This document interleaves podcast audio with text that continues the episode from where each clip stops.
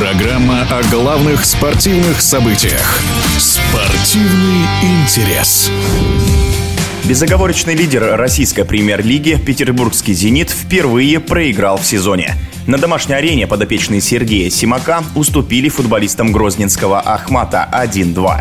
О причинах поражения «Зенита» в эфире радиодвижения рассуждает спортивный журналист Кирилл Легков такие поражения, в принципе, никогда нельзя предположить заранее, никогда нельзя их предвидеть, поэтому они, собственно, и случаются, да, вот когда команда идет, идет, там всех налево-направо крушит, то ее яма, она непонятно когда случится. Но, с другой стороны, конечно, какие-то предпосылки были, можно их найти. С Ахматом всегда «Зенит» играет очень как-то натужно в этом году. Причем, кто бы не тренировал Ахмат, в этом году в первом круге 0-0 было в Грозном. И вот сейчас они приехали и за 8 минут забили два гола. Конечно, никто такого не ожидал. Да и сами зенитовцы в первую очередь. Для них это был холодный душ, что называется. Даже видно было, что в первом тайме они так и не пришли в себя, пока до раздевалки не дошли. Только забегали, заиграли как-то в свою силу после перерыва. Но в итоге не смогли все равно даже сравнять счет. Видно было, что Ахмат хорошо подготовился, грамотно играл, а у «Зенита» как-то привычные связи были нарушены. И вообще это был не его день.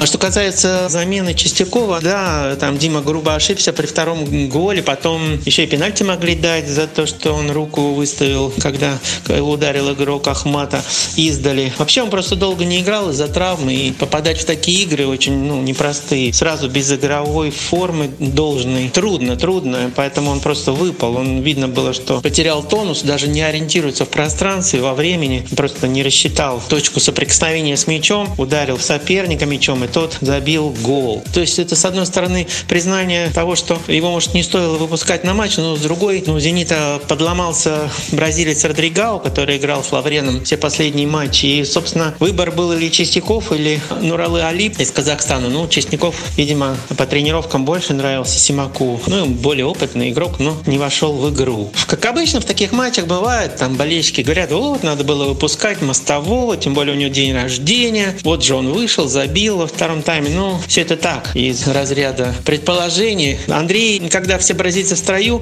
мостовой, как правило, не попадает в состав. И тут остался на скамейке. Ну, вышел, оживил, во втором тайме гол забил в свой день рождения. Ну, вот как-то партнеры не подхватили его порыв. А у бразильцев игра не шла. Такое тоже бывает. Никто не знает, там, чем это связано, чем они занимались. Может, они там в ресторан сходили как-то шумно и с последствиями. Может быть, еще что-то. Народ такой непредсказуемый. Не всегда, и они даже выдают спектакли на своем поле. Да и вообще, мне кажется, удивляться в спорте каким-то поражением не стоит, не может быть такого, чтобы команда все время выигрывает. Рано или поздно она оступается, происходит сенсация. Этим и спорт прекрасен.